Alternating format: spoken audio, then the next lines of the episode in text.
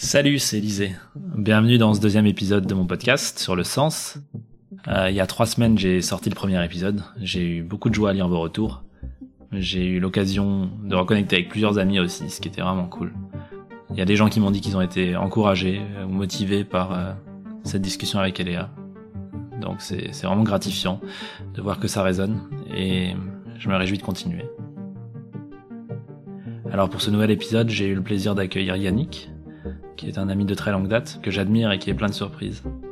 On a vraiment passé un bon moment ensemble et j'espère que vous passerez un bon moment à nous écouter.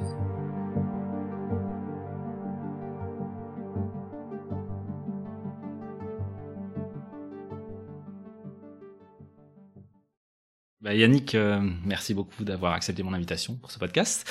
Euh, bienvenue pour cette conversation autour de, de, ce qui donne du sens à nos vies. C'est le deuxième épisode que j'enregistre. En enregistrant le premier épisode la semaine dernière, j'ai réalisé que ça a été vraiment un, un, plaisir de pouvoir faire ça chez moi. Euh, et j'avais envie de, de, dire simplement aussi un, un, grand merci à ma sœur Edith euh, qui m'a aidé à réménager pendant les vacances. Euh, voilà, bah, là-bas j'étais parti pour faire ça dans un bureau quelque part ou quoi, et en fait c'est hyper chouette de pouvoir faire ça chez moi. Voilà. Ouais, et puis c'est classe ici. Alors une chose qui a du sens pour moi, c'est l'amitié qu'on a euh, développée au cours des années passées. Bon, ça fait ça fait longtemps qu'on se connaît, euh, ça va faire une vingtaine d'années. Mmh, euh, près, ouais. Mais euh, voilà, je me réjouis vraiment de, de, passer ce moment avec toi. Et puis je suis content qu'on puisse créer cette euh, cette trace de ce qu'on partage. Euh, alors pour commencer, si tu veux bien peut-être simplement te présenter à ta façon, ce qui te semble intéressant de savoir à ton sujet. Ça peut être n'importe okay. quoi. Ok, cool. Souvent on demande ce que je fais professionnellement, mais uh -huh. là j'ai pas forcément envie de parler de ça. Ok. Ouais. Qui suis-je? Alors, euh, je pense que j'ai mûri et j'ai grandi aux différents... Tout au long de ma vie, sans trop rentrer dans les détails, aujourd'hui, je suis à un point un peu charnière de ma vie et je réalise que j'aime bien utiliser mes mains. Et en fait, de plus en plus, j'ai envie de que ça prenne de la place dans ma vie. Donc, en ce moment, je suis plus dans le travail manuel, euh, fabriquer des jeux en bois, ce genre de choses, alors que à mon travail, justement, je suis derrière un ordinateur. Donc, il y a un peu ce contraste-là. Voilà qui je suis. Euh, j'aime beaucoup l'aventure, voyager. Ça, c'est quelque chose qui me parle parce qu'on découvre toujours de nouvelles choses et je suis un peu un learner, c'est-à-dire que j'aime apprendre des choses, que ce soit dans les voyages, que ce soit au niveau culturel. Et du coup, euh, bon, beaucoup de ma vie euh, est orientée là-dessus. Genre euh, très récemment, voilà, j'ai appris qu'on pouvait boire son urine. je sais pas si si ça vous parle, mais moi je trouvais ça cool et du coup moi j'apprends en permanence des choses dans l'idée aussi de les tester, de le faire, de par l'expérience. Donc voilà un peu qui je suis. Et puis euh, ouais, voilà, j'aime j'aime qui je suis, ça je pense c'est important aussi. Et et j'aime les gens euh, que je côtoie, qui sont cool, qui m'apportent beaucoup et beaucoup d'échanges, que ce soit toi, mais aussi mes anciens colocs. Voilà. Voilà okay. qui je suis, une personne qui aime l'échange. Cool. ouais, alors justement, c'est marrant. Donc, euh, je m'étais, je m'étais noté. Je voulais parler quand même rapidement de euh, de, de, de, nos métiers parce que finalement ils se ressemblent pas mal. Euh, on est tous les deux programmeurs, toi plus dans le web, dans l'applicatif, moi euh, plus dans le jeu vidéo. Euh, et donc bon bah t'es tout, tout de suite rentré là-dedans. Je me, je me demandais un peu, ouais, est-ce que c'est un travail que tu trouves satisfaisant Je sais que on, on, quand on avait parlé récemment, tu me disais que c'était important pour toi que ton travail il serve à quelque chose, que tu puisses peut-être voir aussi le, le le résultat. Et alors euh, comment est-ce que ça marche avec ce côté très dématérialisé travail à distance etc mmh, ben il y a deux types de projets. Il y a les projets on va dire grand public. Et là du coup j'ai vraiment du mal à, à trouver un sens parce que du l'utilisateur final je le côtoie pas. Et j'ai du mal à me dire ok ça répond à un réel besoin même mmh. s'il y a souvent des études de marché qui sont faites. Mais en tout cas c'est difficile de de prendre réel plaisir à ça. Alors qu'à l'inverse là récemment il y a des projets beaucoup plus petits dans lesquels euh, finalement je trouve plus de sens parce que euh, les utilisateurs, je les côtoie. Donc souvent c'est au sein d'une petite entreprise, c'est un logiciel ou un outil, une application interne qui va leur servir soit en interne pour leur business, soit carrément une application qui va utiliser par leurs clients. Mais d'une certaine manière, j'ai un lien direct ou indirect avec les gens qui l'utilisent et là je vois le, le, sens que ça a. Mmh. Et et ben, tout récemment, j'ai eu un retour d'une personne qui me dit ah ça fait trois ans qu'on attend euh, un, un, logiciel de ce style-là, donc trop merci parce que. Euh, tu peux dire ce que c'était euh... C'est un. En fait, c'est un logiciel qui, enfin une application qui permet de configurer via un écran euh, différents appareils et en fait, ces appareils-là, on a une sorte de dashboard qui va leur permettre de configurer des, des appareils avec différents paramètres. Une gestion centralisée ouais, d'équipement. Exactement, c'est ça. Et après, les appareils se synchronisent automatiquement avec ça, alors qu'avant, ils devaient aller sur chaque appareil le modifier. Et en fait, il faut savoir que c'est des appareils qui sont utilisés pour des courses, donc potentiellement un marathon, ce qui fait que l'appareil il est pas à 5 mètres, mais il est peut-être à 5 ou 10 kilomètres. Donc euh, ben, potentiellement, s'il y a un problème, il faut qu'il y ait une personne sur place à côté de chaque appareil, il faut qu'elle soit compétente pour tout modifier, etc. Et en fait, euh, ouais, c'est quelque chose, un outil qui va leur simplifier aussi la vie et à la fois euh, un coup, un confort de travail, peut-être une aisance aussi. Et, et, ça, par le passé, je l'avais déjà eu et et je trouve c'est hyper gratifiant de se sentir utile Mmh. et d'avoir le retour direct surtout. Ouais, donc tu vas plutôt limite chercher des projets qui vont où tu sens qu'il va y avoir cette possibilité là Ouais, euh, plutôt que le projet long terme tranquille. euh. ouais, ouais, ça, ça dépend en fait. hein. Ouais, Selon, il y a certains projets où je trouve euh, intéressant parce que du coup, il est plus difficile techniquement. Donc ça m'intéresse aussi alors de, même si c'est un projet grand public, de me dire ok j'y vais un peu pour le challenge technique. Ça dépend juste du, du projet ou du besoin, mais en ce moment ce serait plus, euh, ouais, un projet où j'ai un contact direct avec euh, les utilisateurs. Ok. ouais. Ça, ça fait vraiment du sens quoi. Ouais, c'est quelque chose que j'ai aussi vraiment euh, dû, dû ajuster euh, par rapport à, à mon boulot parce que euh, là, ça fait quatre ans que je bosse finalement sur ce grand jeu euh, et, et ben en fait on voilà, on, on bosse en interne, on n'a pas l'occasion de partager, etc. Et c'est vrai que ça, Ouais. j'ai fini par euh, me rendre compte que ça, ça pèse en fait quoi sur le sens que ça a. Même si je sais qu'à terme, quand ça sort, euh, ok, il y aura plein de gens qui vont jouer. euh, en attendant, les années passent et on est euh, on est juste entre nous et, et c'est c'est c'est c'est un sacré contraste en tout cas avec euh, ce que j'ai fait par le passé ou euh, quand j'ai quand quand je bossais euh, sur euh, des logiciels de création de jeux vidéo où on sortait des mises à jour parfois plusieurs fois par semaine et Mm. euh, on, on était vraiment en contact et tout bah c'est c'est riche quoi enfin Oui, parce que justement, les utilisateurs peuvent te donner un retour sur comment ils l'utilisent, ce qu'ils aiment, ce qu'ils aiment moins. Et du coup, tu peux adapter aussi en fonction de ça. Et... oui ouais ouais Ça Et- correspond et plus aux besoins. c'est hyper gratifiant, ouais. Ouais, carrément. Alors, euh, au début de ta vingtaine, je crois, si je dis pas de bêtises, il y a eu un, un- un grand revirement dans ta vie. Euh, t'es, t'es devenu croyant, est-ce que c'est, c'est comme ça qu'on pourrait le dire? Ouais, ouais, carrément. ouais. Euh, avant ça, t'as eu une adolescence peut-être euh, mouvementée. Je sais pas si c'est le... Moins croyante. ouais, mais en tout cas moins croyante. Ouais. non, non. Du coup, j'étais curieux, si tu veux bien euh, euh, en parler, de comment c'était d'être euh, Yannick adolescent. Qu'est-ce que qu'est-ce qui était important pour lui et qu'est-ce qui a manqué peut-être, qui qui a amené, qui a peut-être mené à, à cette conversion. Hmm, c'est intéressant. Qu'est-ce qui a manqué Euh, Si tu sais l'identifier d'ailleurs. Ouais, ouais, ouais. Bon, ça c'est un peu avec la rétrospective et l'analyse après coup, mais au- quand j'étais dans cette période-là, j'avais du mal à savoir ce qui me manquait. Euh, Aujourd'hui, je peux dire c'est le bien-être. C'est pour ça qu'avant je l'ai évoqué. Je m'aime comme je suis. C'est quelque chose que je, je m'aimais pas parce que physiquement il y avait des, enfin, j'avais des taches sur la peau, ça se voyait beaucoup. J'étais, j'avais un mal-être intérieur. Et du coup, ben, très rapidement, je suis, je suis tombé dans une spirale de commencer à fumer, à boire et essayer de m'évader un peu, une certaine façon d'oublier les problèmes, quoi. En tout cas, ouais, c'était comme ça que je le, je le, je le vivais. Et du coup, euh, ce qui me manquait, je pense, c'était juste de m'accepter moi-même, de m'aimer tel que je suis. Et ça, franchement, c'est, je pense que c'est le challenge de beaucoup Mhm. aujourd'hui, vraiment beaucoup, surtout dans une société d'apparence. Et euh, donc voilà ce qui m'a manqué. Après, je pense aussi un peu de contact et d'amour, euh, on va dire euh, réel et sincère de la part des autres que j'arrivais peut-être pas à recevoir ou même à donner. Donc ça, c'est aussi un travail que j'ai fait plus récemment, c'est arriver à comprendre les autres, comment est-ce qu'on peut les aimer, comment est-ce qu'on ressent l'amour des autres.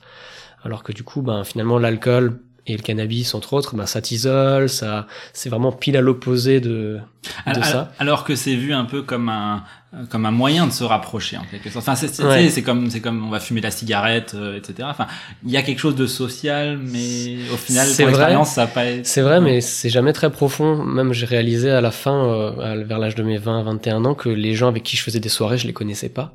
Malgré le fait que je passais beaucoup, beaucoup de temps avec eux.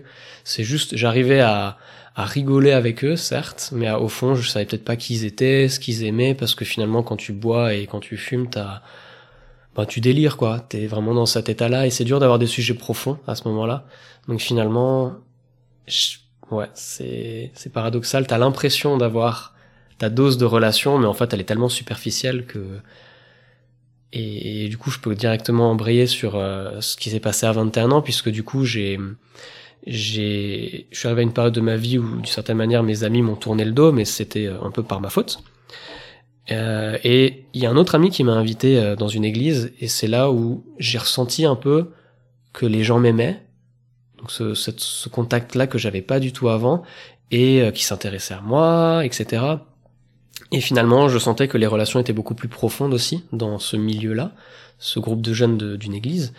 Et euh, voilà, finalement, je me suis très vite accroché à, à, à ça parce qu'il y avait des bonnes relations et j'y trouvais un sens, en tout cas plus profond. On arrivait à discuter de choses qui étaient. Qu'est-ce qui t'a poussé à, à dire oui euh, quand euh, il t'a invité à, à venir? Parce que t'aurais aussi pu dire euh, non merci, ciao. euh. Ben, ça rejoint ce que je disais avant, le côté un peu expérience. Je me, j'ai envie de tester les choses. Je veux dire, euh, pour moi, ça, ça, c'est- ouais. c'est pour quelque chose que t'étais déjà ouvert. t'as- C'est quelque chose qui, qui a toujours été un peu là en toi? Ouais, ben, on avait fait même plus jeune, on était aussi ensemble au, au catéchisme, enfin, voilà, à l'église protestante, dans le groupe de jeunes aussi à l'époque, Ouais. confirmation, etc. Mais, mais là, ouais, du coup, j'étais bon, déjà ouvert, mais même au-delà de ça, euh, ouais, le fait de, de découvrir, quoi. Parce que c'est dur de, de dire aussi, euh, ouais, j'aime pas, ou euh, non, je trouve ça nul, sans avoir réellement eu un avis dessus, testé avant. Souvent, les gens, ils disent, j'aime pas ça, ou ouais, je crois pas ça, alors qu'ils ont pas forcément testé. Donc là, voilà, c'est une manière de dire, ok, j'y vais et je vois. Et donc, euh, non, pas d'a priori. Puis c'est une période de ma vie où j'étais un peu seul aussi, j'avais très peu d'amis et de relations. Donc finalement, pour moi, ça comblait aussi cette partie-là. C'est une réalité aussi, quoi. Tu, tu dis que t'as été un peu abandonné. euh, Enfin, enfin, tu t'es retrouvé isolé. euh, C'était quoi un comportement fermé de ta part euh? De mémoire, après, chose que j'ai pas forcément euh, éclairci depuis, mais en tout cas c'est comme ça que je l'ai ressenti, c'est moi qui ai fait des bêtises plus jeune avec mes amis, et d'une certaine manière ils m'en ont voulu, et ils m'ont fait un peu comprendre que bah, j'étais moins le bienvenu, on va dire ça comme ça. Et je les comprends totalement, hein, je leur en veux pas, mais c'est juste que ça fait bizarre de se dire ok du jour au lendemain je vois plus personne. euh. Et puis il y a peut-être leur côté à eux, mais il y a aussi le mien où je me sentais euh, un peu honteux de ce que je faisais et ce que j'avais fait. Donc euh, ouais, j'ai pas forcément envie de détailler ça. Mais... Ouais, ouais, ok. Hmm. Ouais, c'est. Ouais. En tout cas, ça me parle beaucoup cette euh, cette composante de la relation qui peut être parfois superficielle. Mm. Euh, et, et pour, enfin, c'est pas pour euh, dénigrer le, le fait de, de délirer ensemble parce que je trouve que ça a une valeur énorme. C'est c'est Oui. super Ah de, oui, voilà, oui. euh, de, de se marrer, de tout ça. Mais ouais, des fois, des fois, des fois, il y a envie de plus, quoi, en fait. Euh, c'est ça. euh, ouais. C'est c'est vrai que c'est pas simple, je trouve, d'amorcer ça. Euh, Ouais. Tu vois, je veux dire, au sein d'une relation qui est peut-être euh, établie sur un mode, euh, ah bah, on se marre, machin et tout. Comment, comment, comment à un moment donné, je, tu sais, je dis à mon pote, euh, en fait, genre, t'es important pour moi, tu sais, genre. euh, Ouais. Ouais, ouais, et puis même là ça va pas. euh, Voilà, ouais. euh, Qu'est-ce que tu penses de ça? Enfin, du coup, c'est un peu s'ouvrir à l'autre, alors que d'avant, t'es à un niveau tellement délire que. Je sais pas, ça. Ouais, le. ouais, amener ce sujet-là, c'est pas facile, surtout en soirée déjà. Hmm. Dans d'autres contextes, Ouais, peut-être ouais. plus. Ouais, c'était dans un contexte ça, de soirée, c'est hyper dur. Il y a de la musique, il y a de la- de l'alcool. Tu peux te poser sur un canapé, tu peux discuter un peu, mais. Ouais, c'est compliqué peut-être. de- Ouais, ouais, je pense que c'est un contexte qui est construit pour être, euh, comment dire, pour faciliter le fait d'être ensemble, euh, en groupe. Ouais, c'est ça. Euh, mais mais c'est vrai que c'est peut-être difficilement le moment où tu établis une relation quoi je veux dire si t'en as une euh, c'est c'est- ça peut être l'occasion de reconnecter avec l'un avec l'autre c'est chouette mais euh, ouais. C'est vrai, et pourtant, il y a plein d'amis, euh, ben, justement, que j'ai revus très récemment, et, et finalement, tu sens quand même qu'on a partagé quelque chose en commun. Donc maintenant, il y a quand même un bénéfice de, de, de ces soirées, finalement, qu'on faisait. Euh, vu que, d'une certaine manière, on a tous mûri, maintenant, on n'est plus dans ce délire-là, on va dire ça comme ça. Du coup, euh, quand on discute, on peut être tout de suite un peu plus profond, et ça passe. Et en fait, on a, je sais pas comment exprimer, c'est, c'est dur à dire, mais on a, comme si on avait euh, construit quand même quelque chose d'invisible avant, mais qui maintenant est solide euh, ensuite, même si c'était pas profond. Je sais pas oui comment oui, mais je pense enfin voilà c'est le fait d'être ensemble, ouais. ouais, ouais, ouais. le temps passé ensemble c'est c'est important Voilà. et il y a quelque chose de euh, faire des bêtises ensemble enfin je veux dire Ouais, euh, tu vois dire, voilà ça, ça crée une forme de lien aussi C'est euh, vrai, c'est vrai. Euh, et- ouais, je sais pas. Moi, je ressens aussi beaucoup dans dans tous les délires, le le même même le fait de comment dire. Je sais que moi, j'étais dans dans différents groupes où il y avait souvent une dynamique de un peu de moquerie les uns les autres. Tu vois. Mhm. Euh, et, et, et parfois, ça peut vraiment blesser, etc. Tu vois, il y y a des cas où, où, Ouais. où si quelqu'un est victime de ça, c'est c'est un vrai problème. D'un autre côté, parfois, c'est aussi une dynamique euh, qui peut être chouette de euh, on se teste un peu les uns les autres, on tu sais on voit nos limites, on Mhm. enfin il y a, y a quelque chose de de de prenant et de, et de fort. Et justement euh, je trouve que ça, ça, ça construit aussi une, une, forme de lien quoi. Après c'est quand même bien si une fois de temps en temps on peut aussi sortir de ça et euh, c'est vrai c'est vrai. Et, et, du coup inversement aujourd'hui à certaines avec certaines personnes j'ai que que que des sujets profonds. Mhm. et du coup je me dis ah c'est dommage j'aimerais tellement aussi rigoler ou délirer avec cette personne. Et bah du coup c'est un peu le même challenge mais inversé. Il faut aussi trouver et je pense que la vie c'est ça c'est l'équilibre de tout. Il faut faut un peu euh, des moments fun etc et ouais Mm. Alors, du coup, je me posais un peu euh, une question parce que bon, t'es donc, euh, comme je disais, euh, euh, t'as fait, tu fais de la programmation depuis longtemps. Euh, t'es, es quand même quelqu'un que je qualifierais de intellectuel. Tu, tu réfléchis beaucoup et tout. Et puis alors, donc il y a, y a cette il y a cette foi qui vient qui vient se mettre là-dedans. Est-ce que est-ce que ça tient bien ensemble pour toi? Est-ce qu'il y a une tension entre tu vois peut-être le fait que tu poses des questions, que tu es curieux et en même temps que là il s'agit de, de croire en quelque chose et, et, quelque part euh, de renoncer au fait de, de complètement l'expliquer ou complètement le, hmm. le, prouver. Ouais, ouais, ouais. C'est vrai que l'informatique c'est assez scientifique aussi, c'est assez carré, c'est comme ça et pas autrement. Voilà comment ça marche, euh, binaire comme on pourrait dire.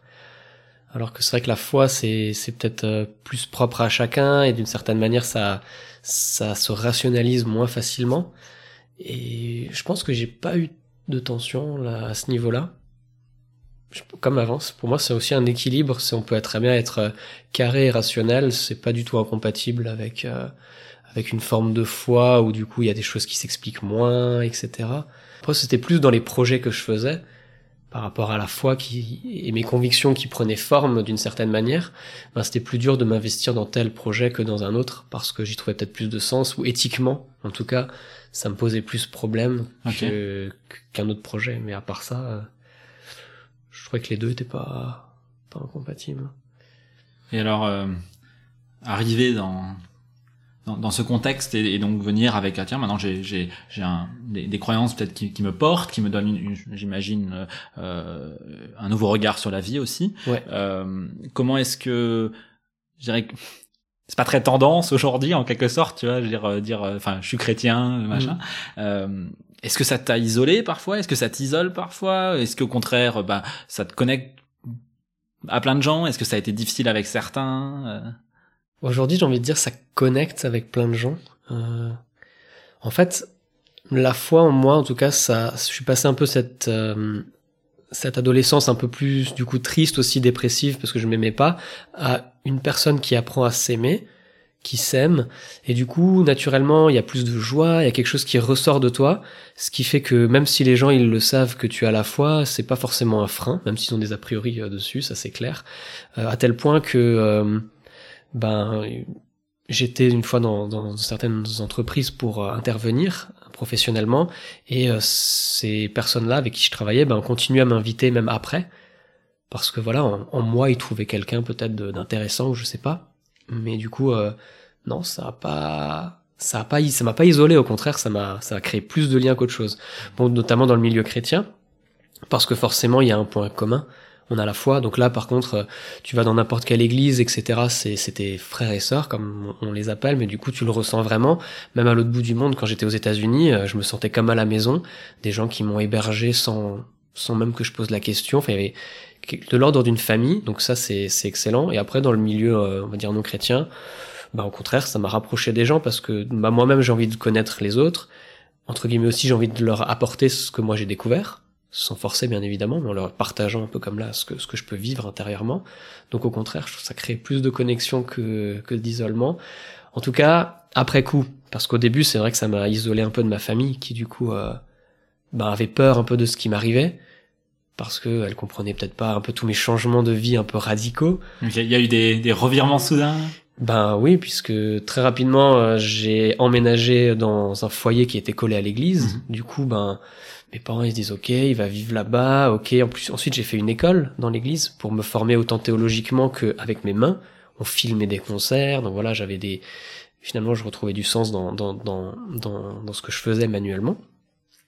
Mais du coup ça m'a un peu coupé des parents parce que c'était méfiant forcément, hein, ils se posaient plein de questions. Qu'est-ce qui se passe? Euh, Est-ce qu'il va bien? Euh, Dans quelle euh, dans quel secte il est allé? Enfin, ces questions un peu là. Donc forcément, ouais, ça coupait un peu les relations, même si aujourd'hui, il y a plus ces barrières là parce que j'ai su aussi expliquer ce que j'ai fait, pourquoi, comment ça s'est passé et puis ouais, c'est donc, donc parfois un, arc un peu long, mais qui finalement euh, c'est ça t'a rapproché quoi. Ouais ouais carrément ouais. Bah moi ça m'a permis de me rapprocher aussi de ma sœur puisque avant j'avais bon voilà des comportements qui étaient pas très pas très cool dans le sens ben voilà j'étais un peu violent, ça m'arrivait d'utiliser mes mains quand j'allais quand, quand je voulais faire comprendre les choses quoi un peu c'était un peu euh, un peu difficile et du coup aujourd'hui ben, par rapport à ma foi ben, j'ai réussi à, changer ce comportement là de, de violence et donc, bah forcément, avec ma sœur, par exemple, ça, ça a tout changé déjà. Et, et ouais, ça c'en est qu'un exemple, quoi. Mais ouais.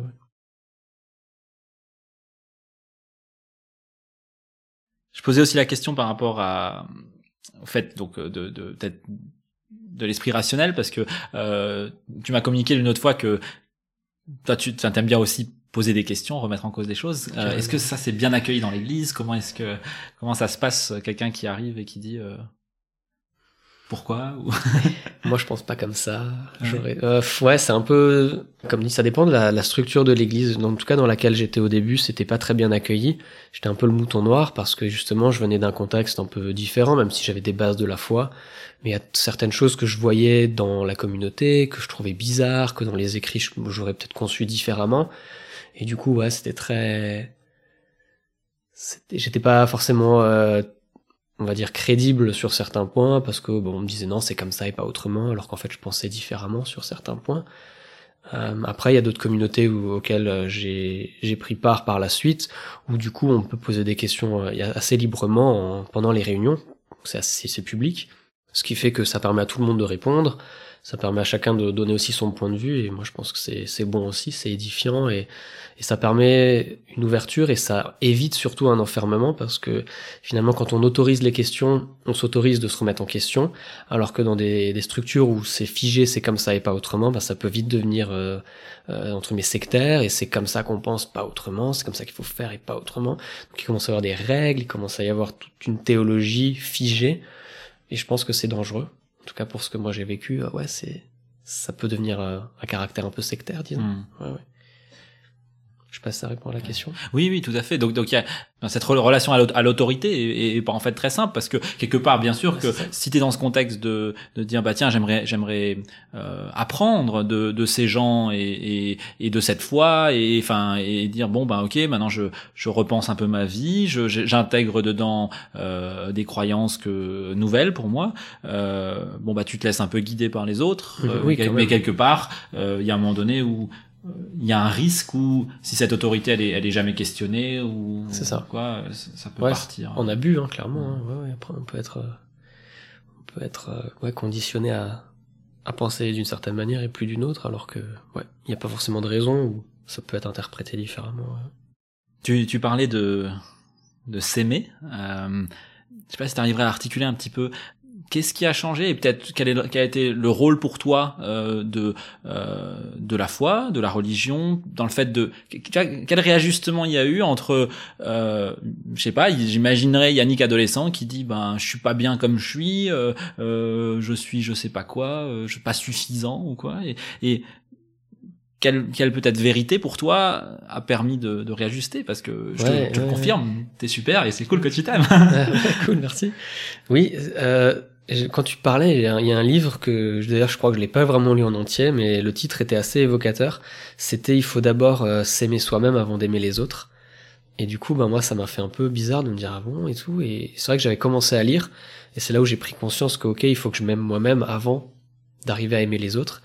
Et au niveau de la foi, il y a beaucoup de euh, de paroles quand même qui sont orientées euh, aime ton prochain comme toi-même. Donc euh, voilà moi j'étais là ok ce qui nécessite de s'aimer soi-même. Bah, voilà c'est ça. Du coup je suis là bon ok je face à une réalité j'ai envie d'aimer les autres que ce soit ma famille mes amis. J'ai j'ai envie de d'avoir ouais de créer ce, ce contexte de relation on va dire d'amour.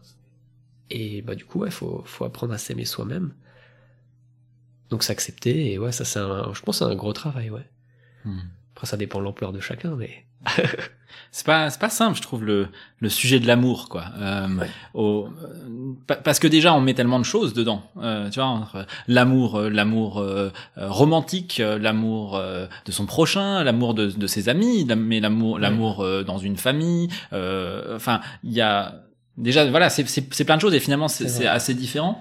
Euh, et, et alors ouais, c'est vrai que et je, je pense que ça ça rejoint un peu ce qu'on disait au début. Euh, euh, cette dans autour des amitiés, il y a quelque chose de euh, c'est comme un pas à faire, tu vois, à un moment donné de dire euh, euh, ouais bah ouais en fait je, je suis capable de reconnaître quoi que que je tiens aux autres euh, et donc je suis prêt peut-être à à m'exposer euh, peut-être euh, mais je pense qu'effectivement peut-être c'est important de d'abord s'aimer soi pour pouvoir Ouais, faire ouais. ça Euh, c'est difficile d'aller d'aller vers les autres si on est quelque part convaincu que hein, euh, j'en vaut peut-être pas la peine ou, ou Ouais, des choses c'est comme ça, ça. Je pense que j'ai, je pense que j'ai, j'ai, pas mal pensé comme ça aussi. Euh, pendant il y a le regard des autres aussi.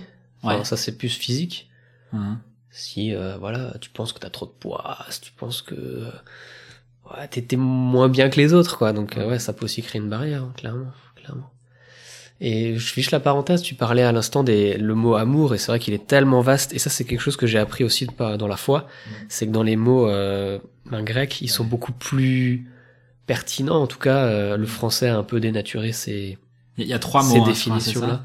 Ben, Il y a agapé. Agapé qui est l'amour. euh, Enfin, tu me dis si, si, si, ça correspond à ta définition. Euh, de, je, je, je, je veux te faire grandir en quelque sorte. Enfin, je, je, c'est un amour très désintéressé, très euh, euh, qui souhaite faire de toi une personne. C'est comme ça que moi je l'ai entendu. Euh, Après, il y a philéo. hein. Est-ce que tu sais? J'aurais dit euh, la, la, la, la racine, euh, euh, ce serait, ouais, j'aurais peut-être dit amour fraternel, plus.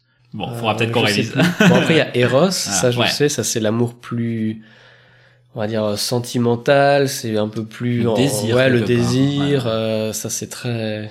bon, typiquement dans un couple. euh, Ouais, et effectivement, en tout cas, il y, a- il y a toute cette complexité là, C'est ça. euh, au moins ces trois éléments là, et euh, mettre mettre un seul mot derrière, euh, Oui. je trouve que ça, ouais, en fait, ça, ça mélange un peu les choses et ouais. Euh. Ça, c'est- je sais pas, c'est un sujet qui vaut le coup d'être euh, euh, étudié, d'être compris, euh, d'être expliqué peut-être aussi. Euh, Oui. et, et en fait, bon, je pense, je sais pas, je pense, euh, ça doit être difficile même dans une famille de construire une famille dans laquelle tu dis, euh, on est capable de, d'évoquer ça, de, de, de dire, euh, ben, ok, on s'aime, pourquoi on s'aime, euh, Mm. qu'est-ce que ça veut dire. euh, Ouais, comment on le montre aussi qu'on aime Ah. l'autre, ça c'est... Ouais, ouais. Comment on le... bon, je fais une petite parenthèse encore, hein, quand... Comment on le montre, euh, je sais pas si je vais détailler maintenant, mais il y a les cinq langages de l'amour de Gary Chapman, Ok, je sais pas si tu connais. je suis pas sûr. Pour faire très court, c'est cinq langages, c'est une façon euh, d'exprimer ton amour envers quelqu'un, mais également de le recevoir. Oui, ok, ça me dit quelque chose. Et donc ouais. il y a les cinq points, il y a faire des cadeaux, Hum. donc ça c'est assez matériel. Il y a euh, le toucher, euh, un hug entre deux amis, euh, du coup un câlin entre un couple. Voilà, ça, ça se décline dans toutes les toutes les relations. Il y a le temps passé avec une personne. Il y a euh, les services rendus. Donc là c'est typiquement euh, tu viens aider à déménager euh, quelqu'un. Et le dernier c'est comme les sept nains, on le trouve jamais. Alors euh, Ça dit- dit- les cadeaux, le toucher, le temps passé, les, les moments de qualité. Mhm. Ah non, le temps passé, c'est ça. Bon. Bref. Ouais, ok. En fait, est- maintenant que tu le dis, je me souviens. Oui, oui, oui, c'est un truc que j'a- j'avais entendu parler. Ouais. Euh, oui, et donc et, et l'idée, si je me souviens bien, c'est que euh, chacun, en fait, a peut-être une relation différente à ces différents Voilà, éléments.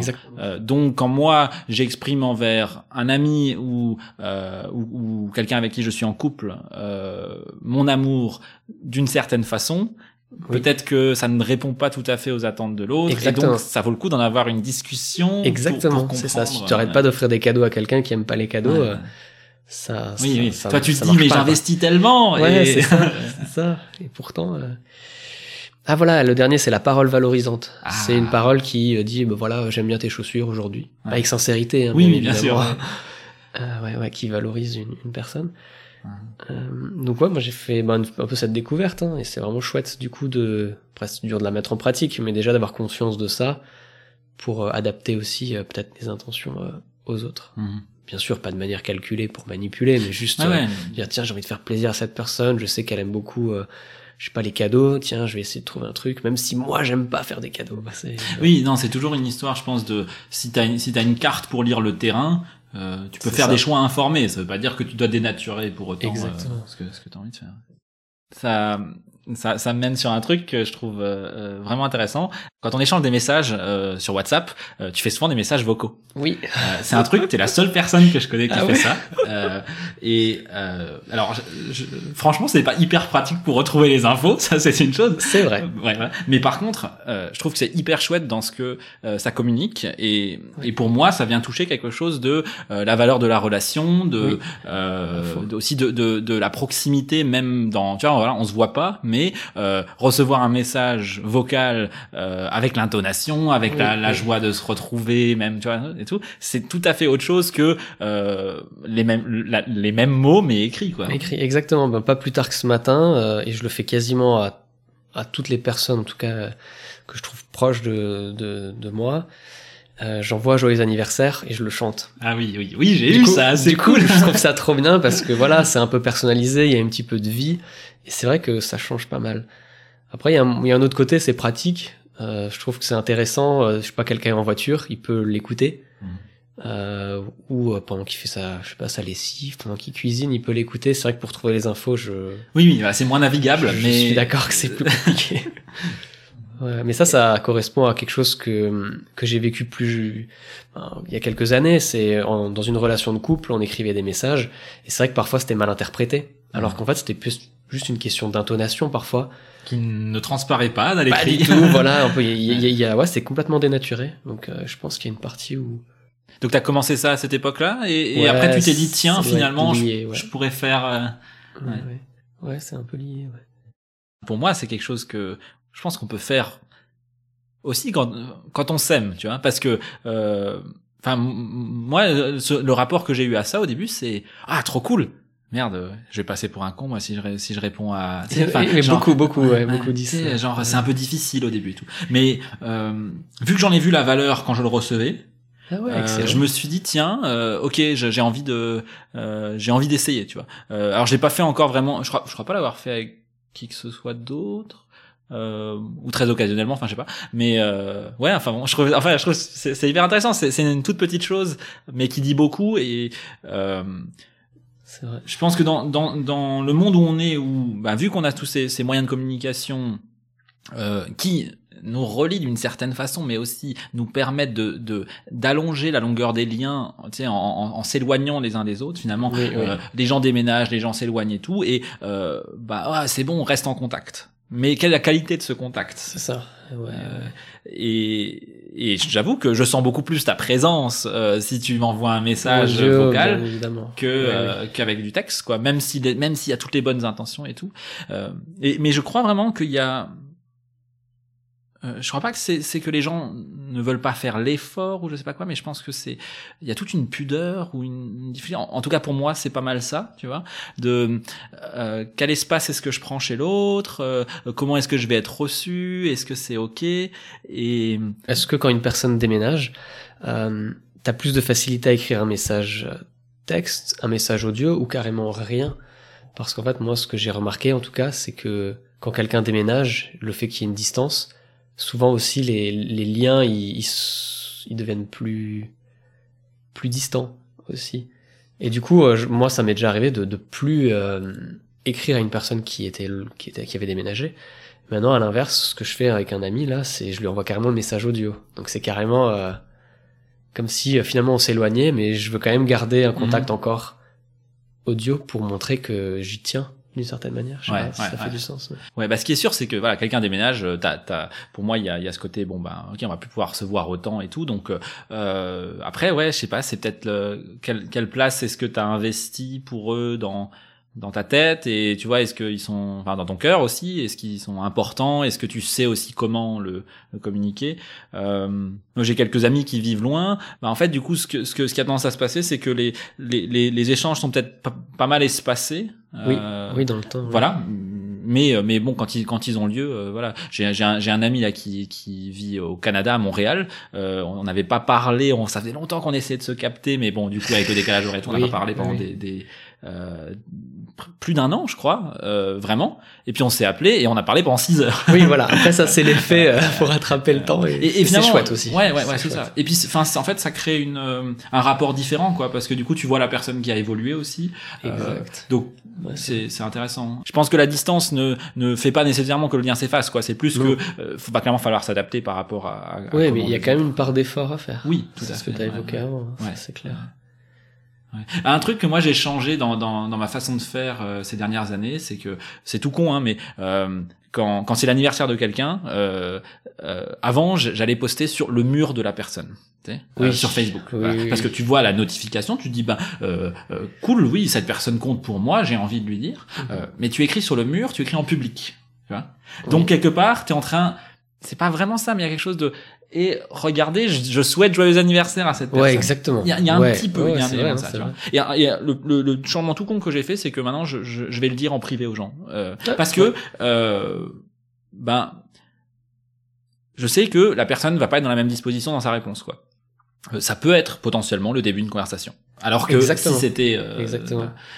Euh, ce changement, je l'ai aussi vécu, ouais, carrément. C'est, c'est, il y a, je pense, il y a il y a des dynamiques assez complexes autour de ces de ces outils de communication vraiment hein. je repensais aussi voilà par rapport au, au texte écrit au, au, vocal et tout. Bon bah il y a une période où on avait on pouvait s'écrire des lettres euh, ensuite on a pu s'appeler euh, bon bah la, la, lettre la lettre elle a un poids tu vois euh, ouais, mais, mais, en même temps ouais quel effort euh, et puis en plus faut dire je t'écris, ça va prendre deux jours, euh, tu me réponds, enfin genre bon. Après il y a eu le, le, coup de téléphone. Euh, qui est quelque part un moins formel, plus instantané et tout, mais c'est un vrai échange et, et c'est vrai que c'est quand même proche d'être avec la personne quoi. et ensuite on a, on a pu faire des SMS et, et je, enfin, c'est là que moi je trouve que le SMS ça c'est tellement facile et tellement rapide, etc. Mais c'est très très impersonnel, je trouve. Ouais, c'est ça. Euh, c'est mieux que rien. Enfin, je sais pas comment dire. C'est, je suis pas en train de, tu vois, la technologie, euh, c'est sans doute bien qu'elle existe. Il y a, il y a plein de, de, choses intéressantes qui s'y passent, quoi. Mais euh, ouais, enfin, finalement, c'est un choix qu'on fait chaque fois qu'on dit, euh, au, au, lieu d'appeler, j'envoie un message. Ouais, carrément. moi, je pense que j'ai beaucoup fait le choix par facilité. Pas par facilité. Enfin, facilité dans le sens de ça me fait peur euh, peut-être d'appeler quelqu'un, de, ah de déranger, De, euh, de de prendre de la place dans leur dans dans, dans leur vie euh, euh et de ouais enfin genre tu sais enfin c'est quelque part c'est c'est assez intime quoi. Euh, parce que je, je t'appelle c'est je me mets en relation juste avec toi et moi, c'est assez récent finalement que je sais. Euh, avoir des conversations entre deux personnes, euh, euh, à part quelques très rares personnes, mais mais je veux dire, voilà, il y avait peut-être une, deux personnes dans ma vie pendant des années mm. avec qui je pouvais faire ça. Euh, réapprendre à à dire ben en fait genre c'est cool et, et oui ça fait peur. Et surtout enfin où c'est inconfortable au début mais une fois que la barrière est passée ouais c'est ça. C'est ça va ça va bien. Et après moi j'ai aussi appris j'ai pour avoir fait un peu de de relation d'aide, une sorte de thérapie si on veut, mhm. euh, que par exemple quand tu appelles, finalement c'est aussi à l'autre de dire ok j'accepte ou je refuse son appel, et d'une certaine manière c'est son choix à elle. Si elle s'est sentie obligée, j'ai envie de dire tant pis pour elle. C'était mhm. moi j'appelle peut-être là entre midi et deux. Euh, si euh, il est au restaurant avec des collègues et que ça lui convient pas, il est pas obligé de décrocher quoi. Mais c'est lui qui fait aussi son choix derrière de décrocher. Et, et, et d'une certaine manière, il ils peuvent ils peuvent pas te le reprocher en disant euh, ah tu m'as appelé en plein milieu d'un repas non, non, tu peux pas forcément le savoir. Donc en fait ce que je trouve intéressant c'est que c'est un peu ce travail là qui est dans les relations. C'est voilà je propose quelque chose je fais quelque chose j'ai une intention envers quelqu'un la personne elle n'est pas obligée de répondre tout de suite elle peut me rappeler après si elle veut. Enfin finalement ça moi ça me libère en hmm. fait t'as ta responsabilité et l'autre a sa responsabilité et Ouais, je trouve que je, pense que ce qui m'a peut-être pas mal bloqué, moi, ça a été que j'avais beaucoup de mal à, à euh, dire oui ou non, tu sais, à, me sentir libre Ouais. moi-même par rapport aux propositions qu'on me faisait. Et du coup, Ah, ça faisait que j'imaginais les autres. Tu sais, être dans ce dans sorte d'obligation, machin et tout. Et en fait, à un moment donné où, où- où tu t'affirmes et tu fais bon, ben euh, voilà, il y a des choses j'aime, j'ai envie, euh, ça, ça compte, je prends le temps pour ça et tout. Bah finalement, tu te dis aussi, bah cool, euh, je vais proposer à, à, à un tel ou une telle quelque chose. Et c'est plus si grave aussi si, si Ouais, c'est un non, tu vois. Après, ça peut être dit aussi, finalement, dans une relation. euh, tu peux dire, au fait, est-ce que ça t'intéresse que je t'appelle une fois par, par téléphone? Tu peux aussi proposer avant, quoi. Ouais. La personne pourrait très bien dire oui, non, ou je suis mal à l'aise. C'est ça qui est beau aussi dans une relation, c'est que techniquement, l'autre, il peut dire euh, ce qu'il ressent. J'ai un peu d'émotion là, mais ouais, c'est ça. Ce qu'il ressent et, et elle a le droit de dire non et dire pourquoi. Et, et ça, moi, je trouve, c'est la plus, c'est une relation extrêmement sincère. Ouais. Et si à ça, pour moi, c'est le summum d'une relation, quoi, vraiment. Enfin, dans un couple ou même entre amis, si tu t'as le droit de dire, écoute, non, là, ça me gêne. Écoute, non, là, je, je trouve que c'est pas bien. T'as le droit d'exprimer ce que tu ressens. Et ça, dans notre société, c'est complètement interdit, quoi. T'as pas le droit de dire ce que tu ressens. Un homme, ça pleure pas. euh, T'as pas le droit de dire t'es en colère alors que tu as envie d'éclater, euh, Mhm. d'éclater un punching ball, mais tu peux pas. Enfin voilà, c'est bref. Donc, moi, je pense que cette liberté-là, elle est, elle est essentielle. Et, Ouais. et du coup, si tu la verbalises, si, c'est, c'est parfait, quoi. C'est C'est c'est c'est super ce truc, c'est c'est de dire la la relation elle-même peut être discutée au sein de la relation quoi. exactement. Ouais, ouais. ouais. Ça c'est moi c'est un truc que je fais en, en gestalt thérapie. Euh, Ah oui, d'accord. euh, c'est exactement le, le concept quoi. C'est que tu fais de la thérapie euh, comme voilà chez, chez un psychothérapeute, mais euh, il y a un accent particulier qui, qui, est- qui est mis sur euh, et ce qui est en train de se passer entre le thérapeute et le patient est aussi un sujet de discussion. ouais, quoi. Donc finalement, c'est c'est cool de de parler de je sais pas quoi, de ton histoire, de ce qui est difficile et tout, mais tu peux aussi parler. Et là, dans ce moment, euh, euh, comment je me sens et qu'est-ce que ça me fait de vous dire ça et de, ou de ce que vous me répondez, ou etc. Et euh, c'est ouais, c'est vraiment enrichissant. Et en fait, ce qui est cool, c'est que tu le fais dans ce contexte-là. Et après, tu te rends compte, en fait, j'ai j'ai même le droit de le faire avec d'autres gens. Bah oui, oui, oui. Et c'est, et c'est déstabilisant pour certains au Mhm. début, parce que quand toi t'es à l'aise avec ça, les autres le sont peut-être pas. Oui. Euh, mais plus, plus toi t'es à l'aise avec, je trouve, plus les autres après se le permettent, entre guillemets. Ils osent dire des trucs qui, qui t'auraient peut-être pas dit avant, mais parce que toi aussi t'as réussi à dire certaines choses. Et ouais, ça c'est trop cool, quoi. Ça me fait penser à euh, l'autre fois quand on été au, au supermarché et qu'il y a cette dame qui t'a qui t'a demandé l'aide pour attraper un yaourt, tu te souviens? Ah oui. Il y avait un yaourt trop. et puis euh, euh, et puis voilà, elle te demande, elle, enfin elle a demandé, euh, vous pouvez m'aider machin. Et pour pour tout le monde, pour, pour énormément de gens, ça aurait été euh, juste bon bah oui, je le prends, je vous le donne. Et, et toi, t'es arrivé, genre cette dame, tu la connaissais pas, et tu lui fais euh, ah je sais pas. tu pars vraiment dans une, tu vois, dans, dans un jeu en fait. Ouais, tu, tu c'est as ça. proposé un jeu en fait. Ouais, Euh, c'est ça. et j'ai trouvé ça euh, hyper chouette euh, pa- pa- parce que c'est voilà, t'as- pour moi c'est une prise de risque que j'aurais beaucoup de mal à faire, euh, mais, mais j'aimerais j'aimerais vraiment toujours plus m'ouvrir dans cette direction-là parce que euh, tu, tu en, en gros tu dis à l'autre est-ce que tu veux jouer avec moi?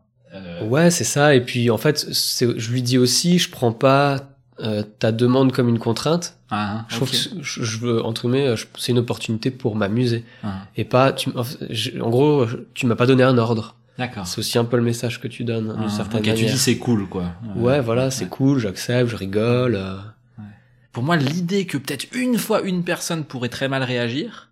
euh, mini beaucoup euh, de faire ce genre de choses, tu vois. Bah, c'est déjà arrivé, oui, que tu essayes de, de, de détendre l'atmosphère, je sais pas si on peut dire ça comme ça, et que la personne en face, euh, pas du tout, quoi.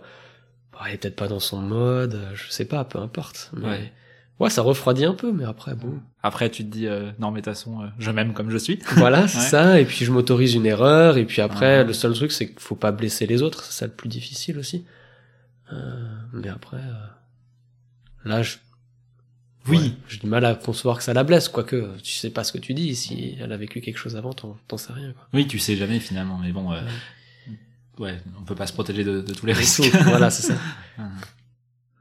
tu disais que donc t'étais dans cette église euh, évangélique, et euh, donc il y a un moment donné où t'as rejoint ou fondé une église de maison, Oui. c'est ça? Alors, est-ce que tu peux m'expliquer un peu, genre, c'est quoi euh, Oui, oui, alors j'ai rejoint plus que fondé. Même si j'ai rejoint très tôt à la genèse, donc il y avait déjà une cinq personnes.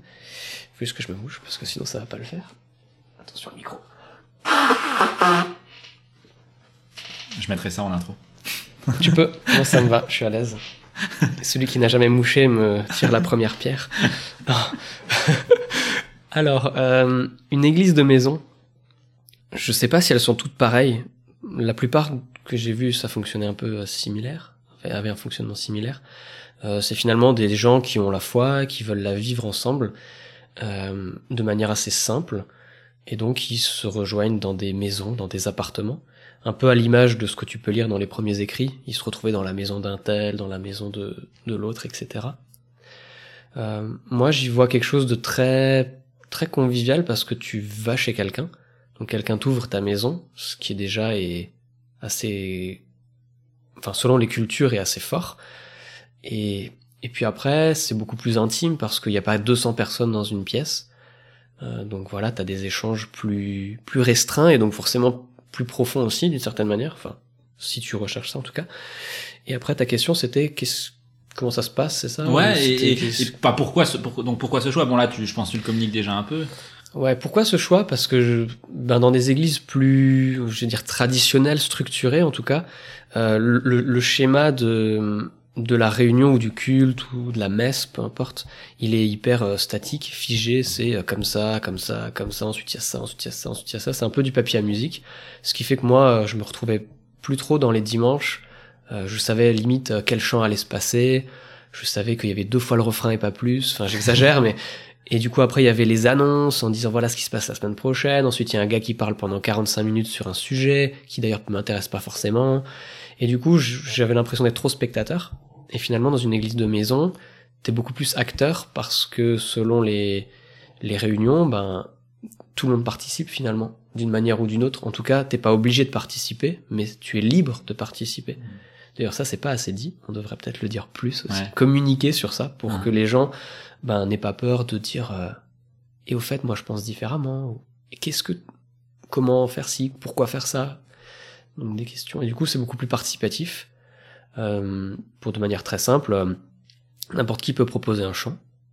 Si le guitariste il y arrive, il va le jouer.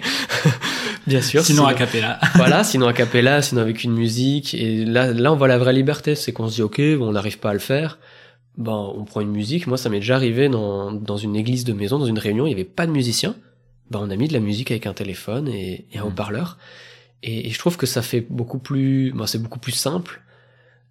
Et c'est moins un spectacle aussi d'une certaine manière, quoi. Comme on peut le voir parfois sur scène, des gens qui sont devant, il y a la pression peut-être de ceux qui jouent là. euh, en fait, euh, ouais, c'est beaucoup plus libre. C'est vrai que c'est c'est un truc que j'ai donc moi de mon expérience donc euh, des églises protestantes et puis les quelques fois où je suis allé euh, à des à des soirées comme à l'époque il y avait les soirées Pulse, à- Pulse, ouais. à, Strasbourg euh, il y avait il y avait quelque chose de ouais alors dans l'église protestante euh, traditionnelle réformée t'as un peu ce côté euh, Waouh, euh, on galère à chanter, tu sais presque. Enfin, je veux dire, euh, c'est, déjà il y a peu de gens euh, Mhm. parce que ces églises, ces églises se vident euh, souvent en tout cas. Et puis euh, et puis voilà, enfin il y a pas grand monde qui chante. euh, C'est, tu sens pas la ferveur et tout. Parfois, hein, enfin je veux pas faire une, Mhm. une trop grande généralité, mais euh, et puis alors par exemple à une soirée Pulse euh, ou n'importe une soirée comme ça de louanges qui était, mais effectivement il y avait ce côté presque showbiz. euh, Oui, oui, oui, ou même carrément showbiz, Carrément. euh, qui, qui, pour moi, ce que ça représente euh, aujourd'hui, l'idée de, donc c'est un chant de louange, donc il y a quelque chose de, on célèbre euh, ce qui est important. Ouais, Euh, tu vois, euh, bon, je, je, je, je- voilà, on célèbre Dieu, on célèbre euh, la- le, le fait d'être en communauté, le fait qu'on est pardonné, le fait, etc. tu Voilà, vois, voilà. donc euh, tous ces aspects de, de la religion, euh, de, et, et ben, c'est difficile quelque part s'il y a quelqu'un qui prend le devant et qui euh, qui devient comme un groupe de rock. Enfin, C'est ça. ouais. C'est ça, ouais, clairement. Bah, moi, j'en arrivais à, le dimanche matin dans les églises un peu structurées à juste profiter de l'instrumental et chanter mes propres paroles aussi après. Ah ouais. Parce que finalement, je trouve que euh, voilà, tu vas pas bien un dimanche matin, t'arrives et, et et tu chantes un chant "Je suis dans la joie". Je veux dire non quoi, je veux dire là non. Donc du coup, soit tu chantes pas le chant, soit tu restes assis, soit du coup tu peux dire, euh, tu peux mettre tes paroles quoi aussi. Ok. Et je trouve ça aussi, c'est une ça c'était mon premier pas de la liberté. Et après le deuxième, c'est euh, ouais, enfin, tu peux proposer un chant quoi. Bon, bien sûr, tu vas pas proposer un chant, je suis triste, c'est un peu con, mais, mais tu pourrais très bien proposer des chants qui, qui te correspondent plus, quoi. D'accord. Comment est-ce que tu vois euh, donc c'est un, un- un mot que j'ai eu beaucoup de mal à comprendre, c'est le mot liturgie, Euh, parce que pendant longtemps je l'entendais simplement et tout, et puis euh, Ouais. plus récemment j'ai j'ai un petit peu euh, euh, su- suivi. Euh, Enfin, des, des personnes qui en parlent vraiment, euh, notamment euh, Jonathan Pajot dont je t'avais parlé, euh, et, et donc lui, et bon, je, je, je dis euh, comme comme je comprends et tout, mais donc la, la, la liturgie c'est un peu le, le cette, ce papier à musique dont tu parles, mais donc c'est- cette euh, euh, cet ensemble de choses qui structurent en fait le, le moment de célébration. Ouais. Euh, et ça me semblait quand même vraiment intéressant aussi, euh, déjà de comprendre la structure, parce que je, je me suis rendu compte que euh, en grandissant, quand j'allais euh, euh, dans les églises, en fait, je, je réalisais pas forcément qu'en fait, ouais, tu vois, en fait, il y a tout un le culte est une euh, une récapitulation en quelque sorte de de de l'intégralité du du message quoi. Il y a il y a euh, euh, la bienvenue euh, le- la demande enfin le la demande de pardon l'annonce du pardon euh, bon je voilà la prédication euh, à un moment d'état voilà à un moment de bénédiction l'envoi pour pour pour renvoyer les gens vers le monde et ça bon il y a il y a, il y a quelque chose de Oui, oui. co- co- comme une histoire comme Exact, comme un ouais. film avec un début etc et tout en fait il y a ça aussi dedans. Euh, ça me semble en tout cas intéressant. Après effectivement hein, je je je te rejoins sur ce côté où où il y a plein de, enfin moi j'ai eu plein d'expériences où je me dis waouh cette structure elle est euh, elle est moribonde ou je sais Ouais, pas ou elle, elle- elle moi, je pense qu'elle est pas mauvaise, mais, ouais. c'est juste que si elle se répète chaque week-end, Hein. euh, moi, je trouve que c'est dommage. Parce que du coup, on fait un peu les choses bêtement. Enfin, moi, c'est comme ça que je l'ai senti. ouais. Ok, on le fait juste parce qu'on a cette habitude de le faire, parce qu'on le fait comme ça et pas autrement. Puis voilà, il y a... pourrait très bien se dire une fois, bah voilà, on se met en rond et il n'y a pas de scène, on est tous ensemble. Enfin, c'est- juste que je pense que la structure peut être bonne hein, dans tout, toute organisation, c'est juste... euh, Si elle est toujours identique et elle reste figée, au bout d'un moment, euh, moi je trouve que c'est dommage, quoi. Ça, ça bride la liberté et la créativité et l'expression de chacun aussi. Si la, le cadre ne le permet pas. Hmm. Ouais, et après, je pense que c'est là qu'il y a, peut-être une différence entre une église euh, avec un bâtiment et un pasteur et ou un prêtre ou n'importe et euh, qui est ouverte finalement à tous sans qu'on se connaisse. Tu vas dire, tu peux rentrer dans une église juste Oui. à vu l'heure et tu sais que c'est l'heure et tu y vas. Oui, oui, oui. Et donc, euh, bon, bah quelque part, il faut que ce soit structuré et simple parce que euh, il faut que ça soit accessible un peu à n'importe qui. Vrai. Alors que si t'es plus dans une sorte de communauté où les gens rejoignent parce qu'ils connaissent un tel qui connaît un tel, Ouais, souvent, euh, quand même comme ça, ça. ça, en fait, ça, ça structure simplement le lien différemment, quoi. C'est vrai, après tu peux aussi t'adapter à la personne qui vient. Si la personne qui vient, elle a plein de questions, ben tu peux aussi lui, le sachant, tu peux lui demander est-ce qu'elle est d'accord de les poser et les poser à tout le monde, par exemple. Tu vois, tu peux aussi lui accorder une place à cette personne qui vient pour la oui, première mais, fois. mais justement, et- dans, enfin, dans le contexte de cette église de maison, par exemple, Voilà. il y a beaucoup de place pour ça, je pense. Exactement. ouais. Alors que c'est vraiment difficile si, euh, Ah, bien il y a un- sûr. voilà, s'il y a un culte de prévu de dire, Surprise bon, ouais, voilà, exactement. Finalement, aujourd'hui, on fait pas comme ça. Mais en fait, qu'est-ce qui leur en empêcherait d'une certaine Oui, manière non, mais- c'est c'est ça. c'est une histoire de contexte et de d'attente aussi. Alors, euh, t'es t'es allé vivre en communauté dans le sud de la France pendant, un, je sais plus, c'était quoi, une dizaine de jours euh, ou une semaine Ouais, une semaine Ouais. dans une communauté, je suis allé une semaine voir une autre, disons, D'accord. dans un autre Euh, contexte. ouais. ouais. Donc c'était des, des communautés chrétiennes, euh, donc des gens qui vivent ensemble, c'est ça? Est-ce que tu sais un Alors, retour d'expérience de Communauté chrétienne, oui et non, c'est fondé par des gens qui ont la foi ça Ok. chrétienne. Euh, après, les, toutes les personnes qui y sont n'ont pas forcément la foi, puisqu'elle a pour vocation, cette communauté, d'accueillir tout venant. Donc, euh, toute personne sans, sans critères, quel qu'il soit, la langue, la, la religion qu'ils ont, peu importe, ils peuvent venir. Il y a juste certaines règles à se conformer, et si tu te conformes à certaines règles de base pour le bien vivre ensemble, bien évidemment, eh ben, euh, t'es le bienvenu. Voilà. Après, euh, Alors qu'est- qu'est-ce que qu'est-ce que t'es allé faire là-bas? Qu'est-ce que t'es allé chercher? Pourquoi ça t'a attiré? Euh, donc moi, je, bah, de, de par l'église de maison, c'est tout un cheminement. Je me suis dit tiens, pourquoi pas vivre ensemble aussi? Au- Autant les, les, les cultes ou les célébrations de l'église de maison, c'est très famille, très interaction, très libre. Autant après, je me suis dit, bon, l'étape supérieure, ce serait de vivre ensemble. Et donc, je me suis dit, le meilleur moyen, déjà, c'est de voir ce qui existe. Et en fait, il y a une dame à l'église de maison qui a vécu deux ans dans cette communauté-là.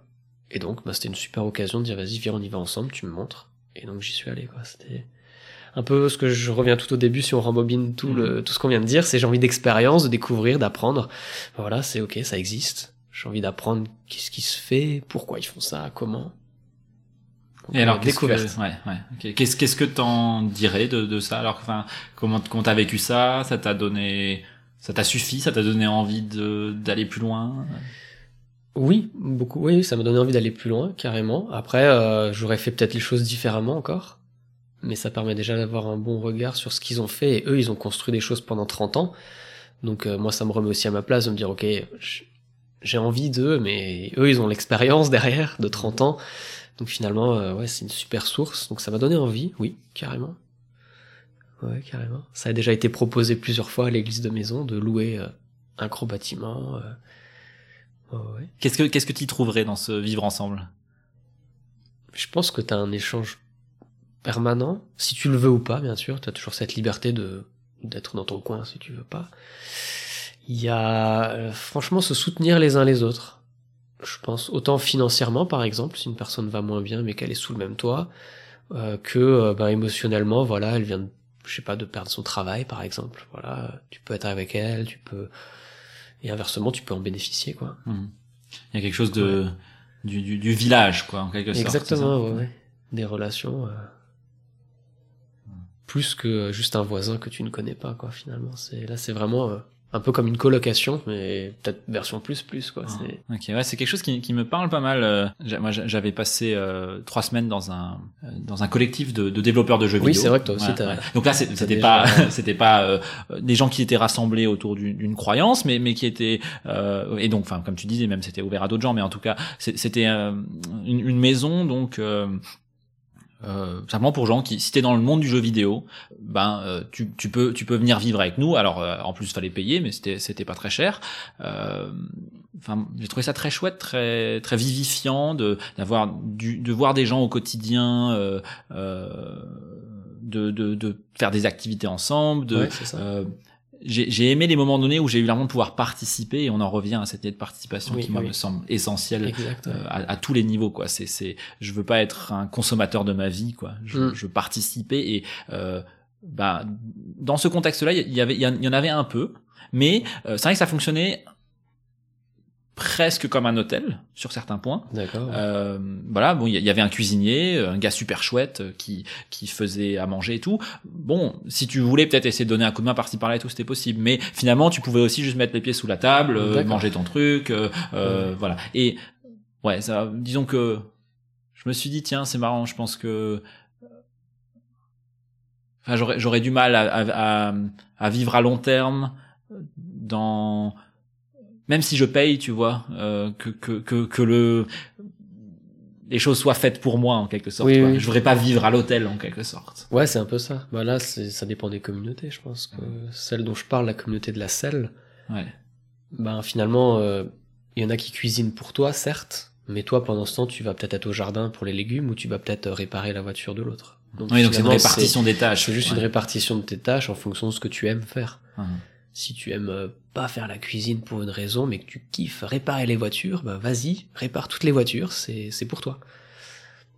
Donc ouais, c'est en fait je pense que c'est le côté se sentir utile qui est hyper important dans une communauté. Et moi c'est ce que je recherche aussi, c'est de dire ok, je peux apporter quelque chose à quelqu'un, je peux être utile pour l'autre. Alors que c'est vrai que si tu vis tout seul chez toi, c'est dur d'être utile pour les mmh. autres. Tu peux aller dans des associations, Resto du cœur, etc. C'est certes, je dénature pas ça, c'est classe. Mais c'est juste que au quotidien, euh, dans les petites choses, tu peux être utile, quoi. Mmh. Ah, il y a un trou dans mon pantalon, vas-y, viens, je te le recouds. Oui, et ouais, je t'apprends un coup. Ok, cool. Voilà, l'autre aurait peut-être plus débrouillé et tout, mais c'est c'est c'est c'est pas ça, quoi. C'est plus, euh, ça a juste la valeur de. Bah, tiens, moi j'ai un peu d'expérience dans ça, cool. Ou tiens, je te montre, ou etc. Mmh. Et c'est vrai que. Euh, le, le, monde qu'on a construit euh, de ce dernier euh, demi-siècle ou ce dernier siècle, euh, je, je, je, trouve on a une sécurité incroyable, on a euh, du ah confort, on a plein de choses, mais c'est parfois c'est bah, c'est juste triste que mon colis il arrive par Amazon et que euh, au supermarché je, je prends je, je prends mon truc qui est tout fait qui est arrivé d'ailleurs et et euh... après bon je, je- après c'est efficace de plein de façons euh, ça ça permet de libérer du temps pour d'autres choses et tout donc euh, je pense que j'ai peut-être eu par moment une attitude très négative par rapport à ça en disant ah mais c'est c'est nul et en même temps euh, après c'est aussi son attitude finalement le ton caissier ou ta caissière tu peux aussi euh, tu peux aussi euh, euh, essayer de rentrer en relation avec Oui. le well euh, ah oui, ça voilà. se fait. Ouais, D'ailleurs, un peu à l'image de, de la dame qui me demande le yaourt. Ouais, pareil. c'est aussi vraiment une histoire de disposition personnelle quoi, et de- Exactement, bien sûr. voilà. ouais donc bon enfin je disais ça parce que je veux pas non plus donner euh, enfin tu sais une genre de nostalgie justement pour le village et tout qui à mon avis correspond en plus à une réalité imaginée euh, tu vois euh, qui euh, qui n'était peut-être pas là non plus quoi Euh, mais ouais C'est sûr, tout n'est pas non plus rose dans les communautés. hein. Hmm. Ça, c'est clair. alors si je me trompe pas t'as un projet de de vivre dans un van? Oui. Euh, est-ce que est-ce que tu peux parler un peu de ça? Oui, ben déjà, c'est un peu ce côté liberté. J'aime beaucoup voyager. Euh, ça rejoint mon côté indépendant vu que je travaille à mon compte et je peux travailler un peu d'où je veux, quand je veux, si je veux. Ça, c'est Mhm. extraordinaire. Vraiment, c'est extraordinaire. Et du coup, je me dis, bon, autant tester. Euh, j'ai des amis qui l'ont fait. Voilà, ça m'a aussi donné envie. J'ai eu des retours de plusieurs personnes, dont une que tu connais aussi. Et euh, bah voilà, c'est un projet que, que je mûris depuis peut-être six mois. Donc euh, voilà, il y a tout plein d'étapes. C'est quel euh, véhicule choisir, etc., etc. Il y a plein de. Et puis c'est mon côté un peu, ben, si tu construis quelque chose, j'utilise mes mains pour le faire. Ça revient à ce que je disais avant. Autant j'ai la tête dans l'ordinateur quand je travaille, autant en dehors j'aime fabriquer des choses. Donc je me dis tiens un petit défi. Et puis après, euh, il y aura un autre défi qui va se poser, c'est les relations, parce que quand tu vis dans un van, tu peux être souvent isolé. Mhm. Voilà, tu voyages beaucoup, donc tu as potentiellement moins de contact avec les autres. Donc c'est vraiment à l'opposé, je pense, d'une communauté. Enfin, l'opposé en termes de relations. Ouais, ouais, c'est ça tout qui est fait. paradoxal. Mhm. Mais à la fois, c'est un peu l'aventure et c'est, pour moi, c'est un temps. Je sais très bien que c'est pas ma vie dans un camion. Mhm. Sauf si je rejoins, rejoins une communauté de camions. Là, Une tu peux camionnette. avoir, ouais. Mais tu peux avoir les deux à la fois. ouais, d'accord. Donc tu vois ça comme encore une fois quelque chose qui t'a à un moment donné, ça te parle. euh, Ouais. tu vas l'expérimenter C'est et ça. tu vas avec Ouais. une certaine ouverture, quoi. de- Et une des motivations, c'est la simplicité. hein. Dans ma dernière colocation, c'était de vivre avec le moins de choses possible. Je veux pas en faire une religion, ce minimalisme, mais je trouve que c'est vraiment intéressant de pas avoir euh, 10 000 appareils dans une cuisine. Un couteau pourrait suffire selon ton régime alimentaire. Et du coup, euh, bah, de réussir à, à vivre de cette conviction-là, bah, dans un van, dans une camionnette, t'as pas trop le choix, quoi. Ouais, ouais. T'as as des contraintes énergétiques, le- le- le- l'électricité, le, chauffage, tout ça. Moi aussi, c'est des défis qui m'intéressent. Ah mais ouais. en même temps, ben voilà, faut, re- faut revenir à quelque chose de simple. Et après, moi, j'ai rencontré une personne justement à la communauté de la selle qui vivait à, à côté dans un camion depuis dix ans. Et le fait d'échanger avec lui, moi, j'étais en mode waouh. Et je pense que le désir est un peu né aussi euh, avec lui. Et alors, ouais, il, il en, c'était quelqu'un qui qui aimait sa solitude ou qui, euh, au contraire, euh, la rencontre était importante quand même? Oui, la rencontre était importante pour lui. Hein. Ouais, ouais, je pense qu'il souffrait plus de solitude qu'autre chose finalement. Donc après, ça s'est adapté. Il a un chien, donc ça aide. Mhm. Mais voilà, il, il me racontait des trucs extraordinaires. Il va se balader en montagne et puis il trouve des choses à manger. Euh, Les orties, ça se mange. Voilà. Mhm. Des choses que tu découvres. Si tu le sais pas, t'es là, tu fais ah bon, ça se mange, ça pique pas. oui, j'avoue, ça pique pas dans la bouche. non, ça pique pas dans la bouche. Enfin, voilà, à expérimenter de nouveau. Un autre, euh, une autre, euh, voilà. Et je pense que ça permet d'être au contact de la nature. Et ça, c'est aussi un besoin et une de mes motivations, c'est de me dire, ok, je suis dans un bâtiment plein de béton, mais là, voilà, j'ai j'ai potentiellement un grand jardin qui s'appelle la terre, et je me dis, voilà, découvrir les merveilles, quoi. Cool. Yannick, merci beaucoup. Bah, merci pour l'invitation, Avec plaisir. avec plaisir. J'ai apprécié. Merci d'avoir écouté cet épisode. Comme la dernière fois, si vous avez des retours, vous pouvez m'écrire sur 27avril.fr slash podcast. Il y a quelques jours, j'ai eu la joie d'enregistrer une conversation avec mon papa et je me réjouis de la partager avec vous dans un prochain épisode. À très vite. Ciao.